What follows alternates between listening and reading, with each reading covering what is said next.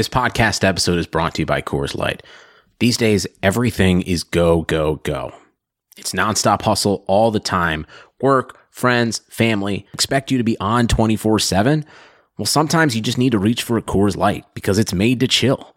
Coors Light is cold lagered, cold filtered, and cold packaged. It's as crisp and refreshing as the Colorado Rockies. It is literally made to chill.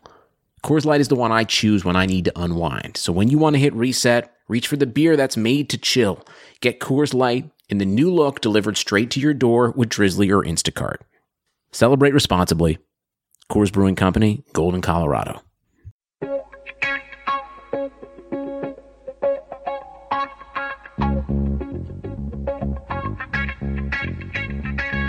Karlsson, Karlsson, världens bästa Karlsson. Karlsson, Karlsson, hoj här kommer Karlsson. Karlsson, Karlsson, ingen faktiskt ingen annan Karlsson spelar jag så bra som mig. Carlson! Carlson! Carlson scores! Karlsson, Karlsson, bästa Yes! Welcome everybody to another episode of the Keeping Karlsson Fantasy Hockey Podcast, the best fantasy hockey podcast in the world, hosted by two guys who own Erik Karlsson in your keeper pools. I am, as always, your host, Elon Dubrovsky, and with me, for the first time right beside me and not in Japan, Brian Com. Hey, Elon, I can smell you this week. How is it? It's all right. It's better than I thought it would be. So, people, you might be hearing a bit of the sounds of Toronto while we're recording. Normally, Brian is hidden away in a corner, able to record, but this time he's with me in my downtown Toronto apartment. Hopefully, there won't be any sound issues, but a warning right at the beginning just in case. That being said, though, we have a great show for you tonight. It's going to be a bit of a mishmash compared to previous episodes we've had recently where they were very specific, you know, drafting strategies. We did one about advanced stats. We covered goalies and sleepers in separate episodes. This week we're going to sort of cover some fantasy headlines. We're going to talk about some things that Brian wants to clarify from things he said in previous episodes. Plus, we'll be answering a number of very interesting emails and tweets that we received over the past few weeks. Yeah, this is going to be kind of like a potluck, a Thanksgiving, as we uh, as as the preseason has begun, and we actually are about to have some real hockey stuff to talk about. So we're tying up a lot of loose ends this week. And Elon, what are we going to start with? Well, of course, we first need to start, before we actually get into our content, uh, we should start by mentioning that we are presented proudly by dailyfaceoff.com, a really great source for fantasy hockey. We said last week that their draft kit will be coming out imminently. Now it's like especially imminently. It's, we hear it's going to be coming out any day. We'll definitely keep you posted over Twitter, which, by the way, you should use to follow us at Keeping Karlsson. We'll be tweeting out a lot of fantasy hockey advice as the season approaches, and you could obviously also tweet at us with your questions. We've been answering questions over the past few weeks. But yeah, very happy to be working with dailyfaceoff.com and definitely check them out now when the, and when the draft kit comes out. And especially when the season starts, they're a great source for line combinations and starting goalies. But with that out of the way, let's start the show by talking about some fantasy hockey headlines. And unfortunately, now that the preseason has started, it means it's time that we have to start talking about injuries, which is always sad. All these teams have great plans. Us fantasy hockey players, we have great plans too. We have players that we've been targeting. Now everything gets thrown into disarray. The first injury I want to talk about is a bad one. Jordan Staal. He's going to be out for a couple of months at least. Not great news for him or his owners, but maybe there's another player on Carolina who's going to step into his position and potentially get a bump in his production. Brian, what do you think? Who should people be targeting now that Jordan Staal is injured? Well, last we heard was three to four months, which is a pretty significant portion of the season. And I think you might want to approach this as a fantasy owner the same way the Hurricanes are. They said they're going to replace Jordan Staal's scoring by committee. I don't think there's going to be any one Carolina player you can really target to make up for it, but if there is one guy who might see a little bit of a bump, it's probably Elias Lindholm, whose tires we pumped a little bit last season. He had a couple short runs of fantasy relevance last year. Overall, he had 21 points in 59 games played, but this is going to be a chance for him to maybe step up and up those totals a little bit. I think he was expected to anyway, regardless of Jordan Staal's status. But you probably also want to keep your expectations in check. Remember, Jordan Staal didn't produce a whole lot last season, at least for three quarters of it. And so there really isn't uh, huge shoes to fill right now in terms of what he was able to produce. So there isn't really like this wide gaping hole that somebody needs to step in and fill. I think they'll all get by just fine. And hey, if you haven't drafted yet, maybe this is going to save you the heartache of drafting Jordan Staal too early that most of his fantasy owners felt last season. Okay, so you're saying maybe Elias Lindholm might get a bump. One thing I'd be worried about though is maybe the loss of Jordan Staal. Could that hurt some of these guys who you actually mentioned a couple of weeks ago as guys that maybe should be targeted from Carolina because they're due to increase their production over last year? Guys like Eric Staal, Alex Semin, Jeff Skinner. Do you think that those guys now have their value decreased a little bit now that they're not going to be playing with Jordan Staal? No, not at all. I don't think that their misfortune was connected very much to Jordan Staal's misfortune last year. I'd still be looking to grab them at better value if, if everybody is putting too much weight in what happened last year with those three. And Elon, I'm just looking through the, the Canes depth chart on CapGeek, and I've made a, a startling discovery. Do you know they have a, a forward, a left winger named Erik Karlsson? Oh no, does that mean we need to be more specific in the name of our podcast, keeping Erik Karlsson the defenseman? on the Ottawa Senators. Yeah, I think it, it's bad fancy advice to keep left winger Erik Karlsson of the Carolina Hurricanes. We'll say that one time and only one time. You've been warned. Wouldn't it be awesome if he like scores a couple of goals in their season opener and we'll be talking next week all about Erik Karlsson from Carolina? I would really probably enjoy that. I'm not going to count on it, but boy, wouldn't that be something. Also be careful when you're drafting. Don't pick the wrong Erik Karlsson. But we need to stop joking because, Brian, injuries are not a laughing matter. And not only is Jordan Staal injured, another big name player that's injured for at least a couple of months. Looks like Derek Stepan is gone for a while. That really sucks for people who own him in like a keeper pool or something. You know, he's kind of on the rise in his career. With Stepan out, does this hurt some players on the Rangers or help some players? What do you think people should do to adjust to Derek Stepan's injury news? Well, the initial line on the length of his injury looks like it's going to be four to six weeks, at least at this point. That's what it looks like. And I think the player that you need to keep in mind the most in all this is probably still Derek Stepan. If you haven't drafted yet, and his trade value slips even just a little bit, you can take advantage of that, especially if you're in a head to head league. He might be missing 10 to 15 games if this prognosis is accurate. And that's not going to hurt you a whole lot in the long run. If Derek Stepan is slipping further into the draft than he would have when he was healthy, like if you can get him in the mid rounds or even just a little bit before that, that's something you might want to take advantage of. Oh, interesting. Yeah. So if you're in a head-to-head league, maybe you know you lose a little bit in the first few weeks, but by the time the main matchups come up, and as long as you're confident you can make the playoffs, he'll still be a key contributor. But for these first few weeks, are there any players on the Rangers who you would potentially target as stepping into his shoes? Like this is a guy who gets power play minutes. Well, Elon, you and I both read that Martin St. Louis appears to have maybe offered to switch to the centerman position to help carry that weight. But I don't think we're going to see a major jump like in Carolina in any one player's numbers. I think, if anything, maybe it makes Derick Brassard a little more comfortable. He had a bit of a revival last year, getting just over half a point per game in his first full season with the Rangers. And this is way out of left field, and it's probably not going to help much, but I'm rooting for it personally. Matthew Lombardi. I was really intrigued when he signed with Toronto. It didn't work out for him, uh, and then he spent a little bit of time with Phoenix, now Arizona and Anaheim and played last year in the Swiss League. He's back in the NHL. He just signed a two year contract. I wouldn't expect a whole lot, especially with his injury history and not being in the league for so long. However, maybe this gives him a little bit of window to put a little bit of production. I wouldn't draft him. He's definitely a free agent pickup, but maybe somebody to keep an eye on. But I think this is maybe my heart talking a little more than my head. Okay, yeah, I don't think that Matthew Lombardi's on my radar right now but I'm glad that you have someone to cheer for. But I do agree that someone like Derick Brassard could get a bit of a bump at the beginning of the season. He was already being looked at, I think, as a potential starting center for the Rangers. Now, really, it seems like he's the number one choice, unless, like you say, Martin St. Louis ends up jumping into that role. Sticking with the injury talk, some other sad news that has come out recently is that Nathan Horton has what's been described as a degenerative back issue. That definitely doesn't sound good.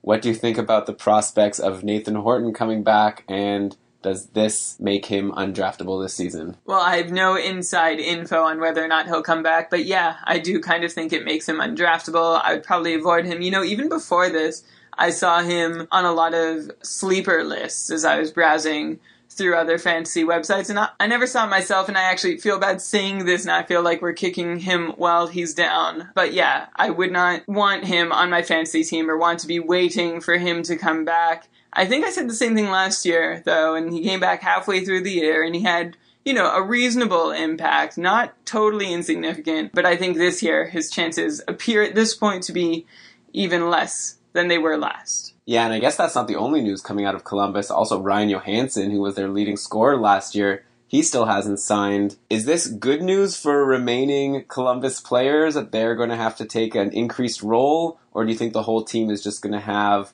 less offensive output because of these two big names being out of the lineup for a while, potentially, at least for Johansen. Yeah, I think it is probably a bit of a problem for everyone else. I'm not sure if anyone's going to step up and play the role. He he was good beyond just the production that he put up. His underlying numbers were good as well.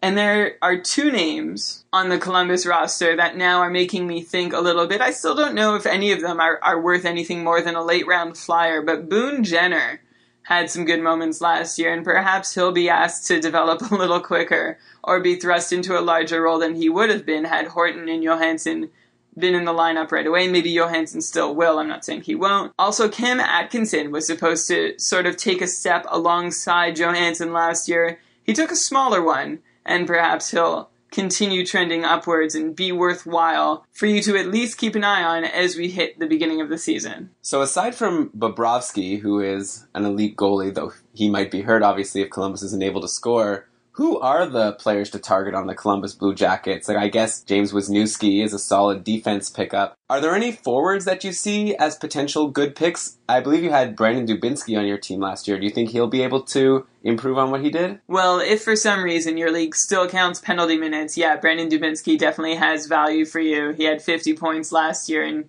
several more penalty minutes.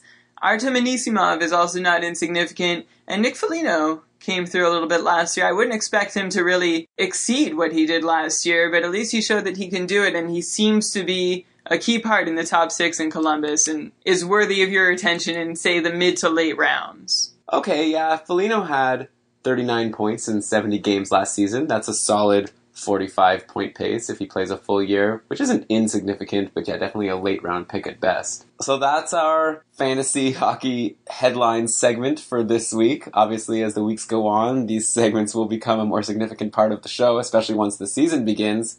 Let's move on. Brian, you said that you wanted to address some things you said last week on our goalie episode, so I'll give you the floor. Thank you. Uh, I'm humbled to say that I have some retractions and corrections and clarifications to make. And if you follow us on Twitter, you already know what one of them is. I lumped Carey Price in with Henrik Lundqvist and Tuukka Rask as the top three elite goaltenders. And for the life of me, I, I can't justify it. After the show, I spent quite a while trying to look at, well, where did I get this impression that Carey Price belongs there? And I think I had taken an intercontinental flight a few days before so I'm going to go ahead and blame it on the jet lag. Carey Price does not belong up there. In fact, I'm going to give you a little bonus content here to show how apologetic I am. If you're in a keeper league, I would probably go Henrik Lundqvist, Tuukka Rask, and my number three would probably be right now Cory Schneider. Yeah, the Devils aren't great, but he is. And they're traditionally a fairly defensive team, and I feel like he's someone I can rely on, but he's still not quite in that tier of two, that top tier of two that we mentioned last week, and I'm leaving those guys there. Okay, well, if not in the top two or potentially even the top three for a keeper, where does Carey Price fall in your goalie rankings, which apparently are fluctuating weekly? sure.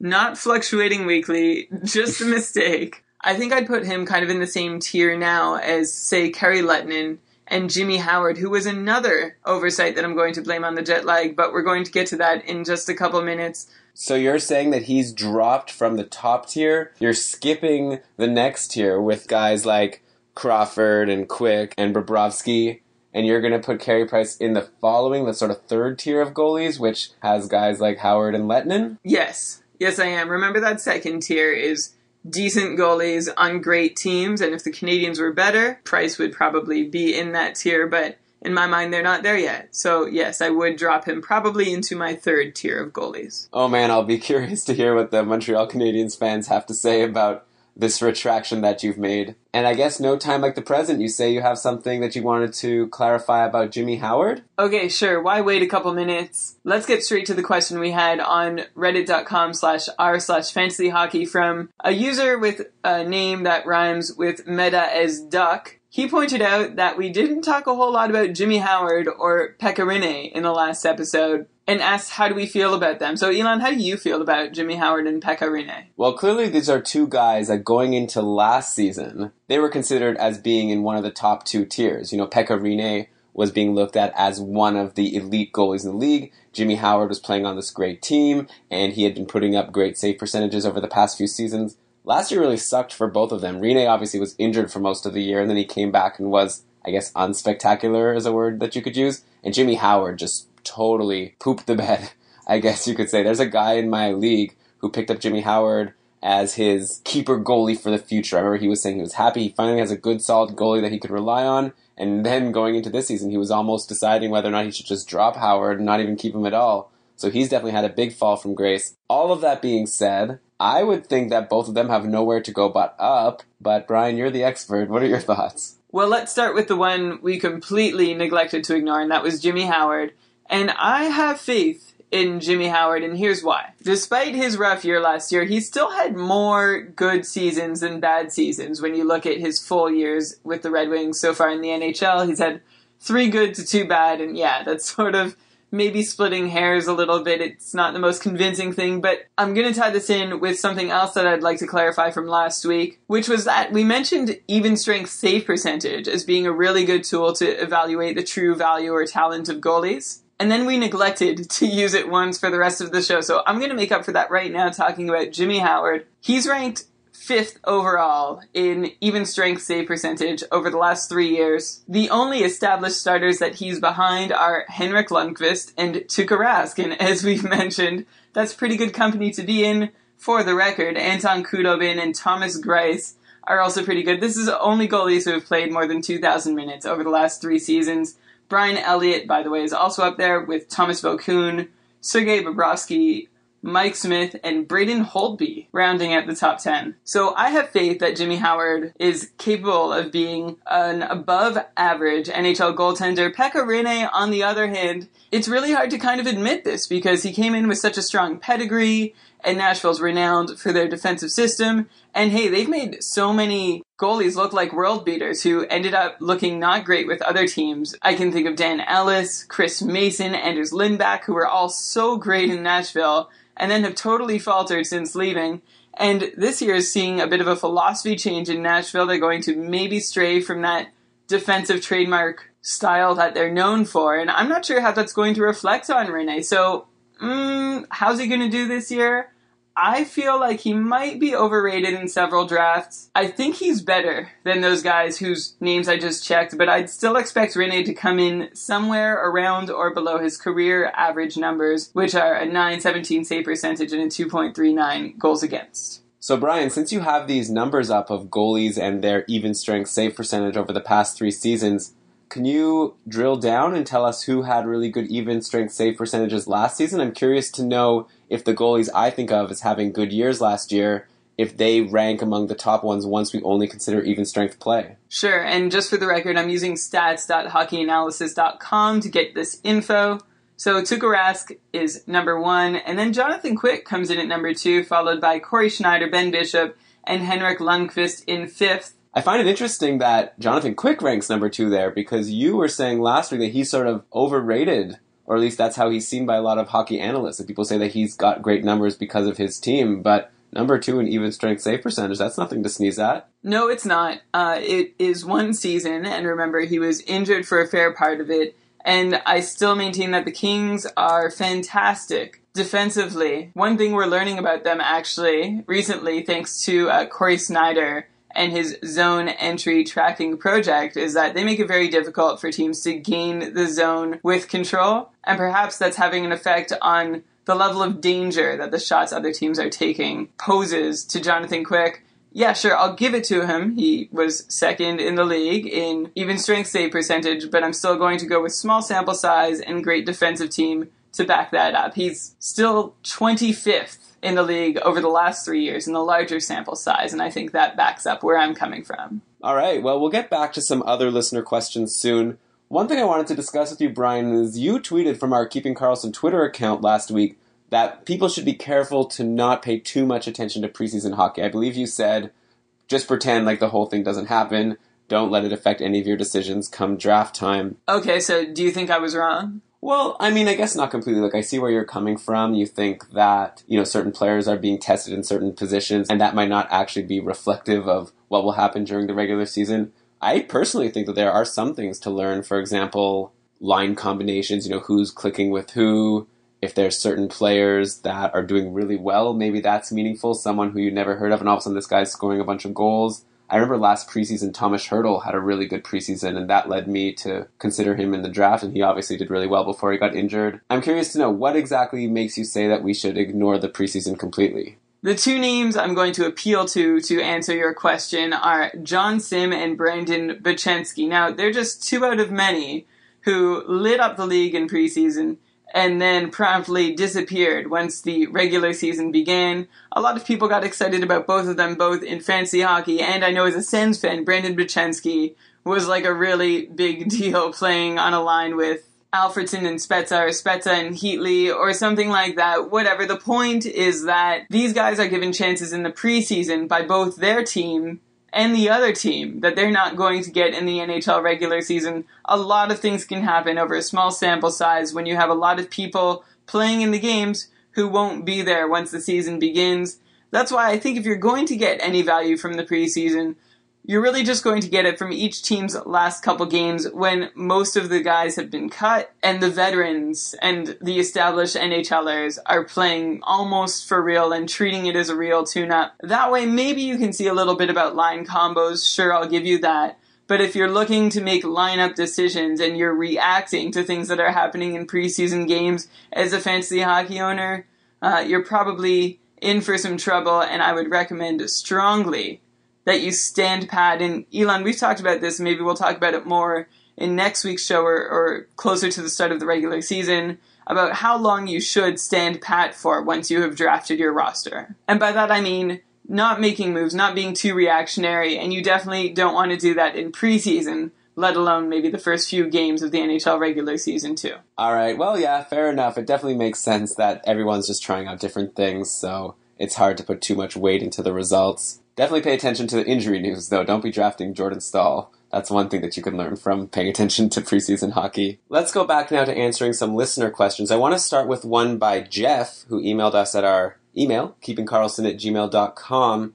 And Brian, you mentioned actually earlier in the show talking about something. You said if your league still counts penalty minutes. Jeff asked about that. He was saying he's in a league that counts penalty minutes, and he's wondering how he should try to fill his penalty minutes category what are your thoughts on penalty minutes and how to deal with that if that's a stat in your league? Penalty minutes is a tough one, and like I alluded to earlier, I think a lot of leagues are tending to drop it as a category for the reason that Jeff mentioned in his email. There's no benefit to a player's team for them to take a penalty, and the guys doing it the most consistently are usually plug types who don't do much for you in other categories. So I think you've got three options here if your league counts penalty minutes. First, you can take a look at players who have at least half a point per game, which is generally my threshold for fantasy relevance, and have played in about two thirds of their team's games over the last three seasons if you sort those guys by most penalty minutes, you're going to see a handful of decent guys at the top who you can probably target that consistently put up penalty minutes and decent point totals. And the names there are usually Hartnell, Simmonds, Lucic, Dubinsky, and Backes. But the penalty minute numbers fall off into average territory pretty quickly after them. So if you're looking for someone who puts up penalty minutes and good points, uh, your options are pretty limited. So another option is to just grab an enforcer type towards the end of your draft. A guy who sees regular playing time with their team, like maybe Chris Neil or Zac Rinaldo or Derek Dorsett or Brandon Prust or Steve Ott. They're usually at the top of the list for guys who play a lot of minutes, who might not score a lot of points, but still put up a lot of penalty minutes. I generally don't feel like these guys are worth any kind of pick for you, even if your league counts the penalty minutes. Definitely not before the very end because you can grab high penalty minute guys throughout the fantasy season and there's no real way to predict if they're going to keep seeing the ice time or putting up penalty minutes at the same rate. And your third and final option and it depends on your pool format. This is easier to do in head-to-head leagues than in a roto league. Is to just forget penalty minutes altogether and focus on making sure that you're well off in the more skilled and logical categories. And this is what I prefer to do. It saves me from getting hung up on a hard to predict category in the draft and passing up better overall players for guys that I hope are going to help me in just one measly category. If you're strong enough in all the other categories, you can probably sacrifice a weekly loss in penalty minutes and hey, even with that, you'll probably win it once every now and then. Yeah, I've personally never been in a league with penalty minutes, so I don't have too much to add, except that you could always sort of take some projections like those of Scott Cullen or, you know, what's going to come in the daily face-off draft kit. And you know, they usually project not only goals and assists and power play points, they'll usually project penalty minutes. And you could always plug those numbers into a system like what they're doing over at Fantasy Hockey Geek, you could sort of just plug in all of the numbers from all of the projections, including penalty minutes, and then let someone else sort of rank the value. But if you have to do it yourself, I kind of like the idea that what Brian is saying, aside from the guys who put up points and penalty minutes, probably better just avoid it. Don't even worry about it. Because, yeah, these guys are very likely to maybe not get consistent ice time. The next question I want to talk to us came on Twitter. Alex Crossland, or at ATC729, he tweeted us at Keeping Karlsson. I have a draft on Thursday and I don't know if I should keep Hertl or Palat. What should I do? Basically, that was his tweet. Brian, what are your thoughts? Hertl or Palat? Two up and coming youngins. If you could only keep one, who would you keep? Yeah, well, they both burst onto the scene last year and are going to be fantasy relevant for years to come. And there's not a whole lot to take between them, especially since Hertl played a shorter season because of his injury. If you look at their point per game paces, they were about the same. Hertl had a small edge in points per 60 minutes, but he had a big edge in possession numbers. His Corsi ratio was at 55%, while Palat's was at 50% or just a bit above 50%. Hertl's relative Corsi was also better than Palat's. And ultimately, it's hard to say, Elon, we're going off one season's worth of numbers, and for Hertl, we're going off of 37 games worth of numbers. I don't think you can go wrong with either one, but the underlying numbers seem to hint at Hertl being the better choice. I think I might actually disagree with you, Brian. Like you say, I agree that it's probably pretty close and hard to predict. I think if I had to pick one, I'd go with Palat, and that's what I answered on Twitter. Don't forget, people, when you tweeted us at Keeping Karlsson, sometimes Brian responds, sometimes I do. If you specifically want Brian or my advice, maybe you should ask for it. But I said Palat mainly because he's got a long career ahead of him, playing along with probably someone who's going to be one of the top two or three players in the league, Steven Stamkos, and playing on the first line and on the power play with Steven Stamkos, I kind of like those prospects a little better than what Hertl's going to have on San Jose. Sticking with Twitter, another question we got from at Bacon Manic. He asked, "Would you recommend building your fantasy team from the goalie out?" And then he gave us a list of what positions he's thinking of drafting in this order: goalie, then defense, then another defense, then a winger, then another winger, then center. So, Brian, what do you think about that order for prioritizing how you plan to draft? Actually, I'm not a huge fan of that kind of setup. And Elon, I know you've been having a really heated debate with one of our listeners, Tom, if you're listening. Hey, how's it going? And Tom is saying to leave all the defensemen towards the end of the draft. And you were saying that, you know, it's good to try and grab a good one. And, and here's where I stand on it. I think Erik Karlsson and PK Subban are heads and tails above the rest of the defensive field in terms of fantasy production. If you can get one of them, then great, go for it. After that, I think you should probably have a tier, and we've talked about D Man before, so you can go back and listen to a couple weeks ago, a tier of proven defensemen who are power play quarterbacks on successful teams. Those are the guys you want. Maybe there's seven or eight of them in the league you probably want to make sure you get one of those. And when you draft them depends on what the other teams in your draft are doing. This is why a tiering system can be really effective because if you know that there are eight guys who you feel about the same about, if all eight are available at your turn in the draft, well, you can wait another round and try and draft a forward who's, you know, going to be a 70 point guy or even 65 point guy. But if they start to peter out and you're looking at maybe six or seven of them are gone, you've got to grab one of those last two guys before that tier is up. After you grab somebody from your first tier defenseman, it's my strategy, especially if your league doesn't have a category only for defensive points. I like to wait till the end of the draft to fill out the rest of my D-men. Maybe grab one, you know, in the mid to late rounds and then one in the late rounds. And then even wait till the season begins to fill in that last defenseman, assuming you've got four spots. So to sum up, to answer your question, no, I don't think you should draft from the goalie out. Definitely make sure you've got a good goalie. If your categories dictate that, try and get a defenseman from your top tier, or if Subban or Karlsson are available, grab one of them right up with the elite forwards. Aside from that, I think you can wait. So, Brian, what about though if you could get, say, two top tier defensemen early in your draft? Is there a benefit to doing that? Like if you could say have a Karlsson and uh, Duncan Keith after the first five rounds? It's hard to say. I think that depends heavily on which forwards are available. Usually, you know, I'd prefer a 70 point guy or a 65 point guy or maybe even a 60 point guy to any defenseman who's not in my first tier and probably in my second tier. I'd rather go with an elite forward. But Elon, you had an interesting point you were making about making the most efficient use of each roster spot. Well, yeah, and that just comes down to sort of saying that there's no easy answer to a question like this, and it really depends on how the draft is going. Like, if you're going to be able to have, just like what Brian said about your defenseman tier, if your forward tier of guys between, let's say, 60 and 70 points, if there's a lot of guys left available there, and not that many defensemen who are maybe in the 40 to 50 point range, then you want to target the defenseman. But if it's the opposite, you know, then you have to flip your strategy accordingly. So I think it really depends on, you know, you have to look at your roster, you have to see that you're trying to get the best overall roster. You want every position to be as high as you can get it, and you want the total sum of points to be as high as you can get it. So again, it kind of comes back to if you make tiers, it makes everything a lot easier, and then you can't just have a simple answer like draft in this order. You really need to look at your tiers and see as tiers are running out, that's when you need to grab that position so that you'll have one guy from each tier, or like as many guys as you can from your higher tiers. And with that, it looks like we're nearing the end of the show, but I don't really want to just end here. I just want to keep going. So how about Brian? Each of us, let's talk about one player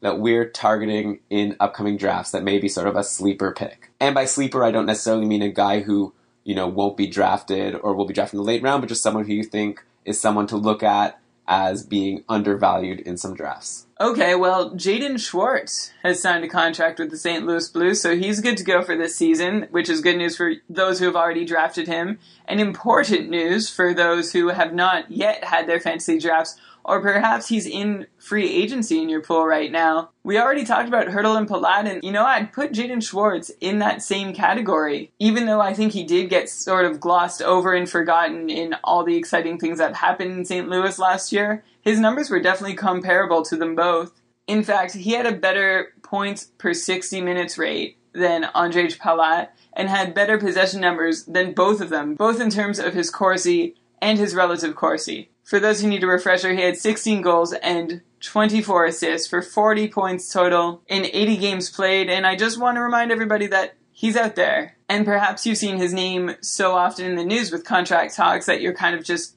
tuned out most things related to Jaden Schwartz. But don't tune this out, and remember that he is one of the more exciting young players in the NHL going into this season. All right, well, in that case, a guy like Jaden Schwartz, uh, how many points would you predict he should be able to get next season? Well, I'm hopeful he'll improve on his totals last year, and I'm going to make, uh, I don't know, maybe it's a conservative estimate, but I'm going to say 45, 50 points. Okay, that kind of puts him as a last or second last round pick unless you know, of course, you're in a keeper pool. I'd say maybe he's good for 50. I'd feel pretty confident saying he'll get 50. But enough about my guy. Who are you going to talk about to end off the show? Well, I'm going to talk about someone who we actually talked a lot about last season because I had him on my fantasy team. I want to talk about Kyle Okposo. He had a career year last year. You know, 69 points in 71 games, almost a point per game pace. If he could repeat that this season, you know, he's basically an elite player, someone you want to be taking in your first two rounds. Now, I don't know if he'll be able to repeat that exactly. You know, a point per game is a lot to ask for. But I read an interesting article, and we actually tweeted it a couple of weeks ago, or retweeted it, from SB Nation about why potentially Okposo could be able to repeat those numbers or come close to them. First of all, his PDO last season, and this is again an advanced stat that Brian taught us about a few weeks ago in our advanced stats episode. His PDO was 100, and that basically means that he wasn't really benefiting from some extra luck. So we don't need to be so concerned that his great year last year was just like an aberration that could never happen again. Another thing that makes me optimistic about Okposo's upcoming season is that he actually played quite a few games last year without John Tavares centering him. And that was a really good test to see if Okposo was just sort of leeching off of Tavares' awesome skills or is he able to drive offense on his own? And Okposo played very well without Tavares. He had actually similar numbers with and without Tavares. So all of that to say, next season he hopefully will be playing the full season with John Tavares. And while I don't think he'll get a point per game, that's maybe a bit much to expect. I do see that he could potentially be a 70 point player. And that does put him as someone that you should draft in a high round. And if you could get lucky and have him fall to maybe the fifth, sixth round, like I'm not sure exactly. It obviously depends on the stats your league counts. But I think Okposo could potentially be a really nice sleeper pick. And again, by sleeper, I just mean someone who is underrated compared to how other people are looking at him. Well, Ilan, I'm glad your boostering of Kyle Okposo is continuing over into the second season of Keeping Karlsson. I look forward to another year of pumping his tires. Well, of course, we'll see if I get to uh, pick him up again. Last year, I got him as a free agent four weeks into the season. I don't think that's going to happen this year, but maybe I'll be able to get him in the draft. He wasn't kept, so he will be available. And that, my friends, is the end of another episode of the Keeping Karlsson Fantasy Hockey Podcast. It is nice that we were able to talk about some things actually happening as opposed to just prognosticating on what we think will happen. Of course, mostly what we talked about was injuries, which was kind of sad. But as the weeks go on, we're going to start talking about the season, what's going on. So, any of you who are new listeners, strap in. We've got a big season of fantasy hockey podcasting coming to you. We're really excited about it. We're really going to try our best to be the number one resource out there in terms of fantasy hockey podcasts. And we want you along for the ride. So, like I said before, follow us on Twitter, tweet at us at Keeping Karlsson. Also, if you wouldn't mind, we'd really appreciate if you could give us a five star review on iTunes. That helps us get more people to know about the show. And I know you don't want to tell people that are in your pool about our podcast because that will give away your edge. But it doesn't hurt to give a five star review on iTunes. That's sort of like the internet way of, of telling your friends. So please do that for us. And with that, let's cue the outro music. And Brian, go ahead and read the credits. Okay, thank you to our partners over at the Nations Network and Daily Face Off, And this show was researched with, well, Daily Face Off, Left Wing Lock, Hockey Analysis, and war-on-ice.com. And of course, we'll be linking to any articles that we discussed on the episode in our show notes at keepingkarlsson.com. Thanks everyone for listening, and we will catch you all next week. Keep on keeping Karlsson.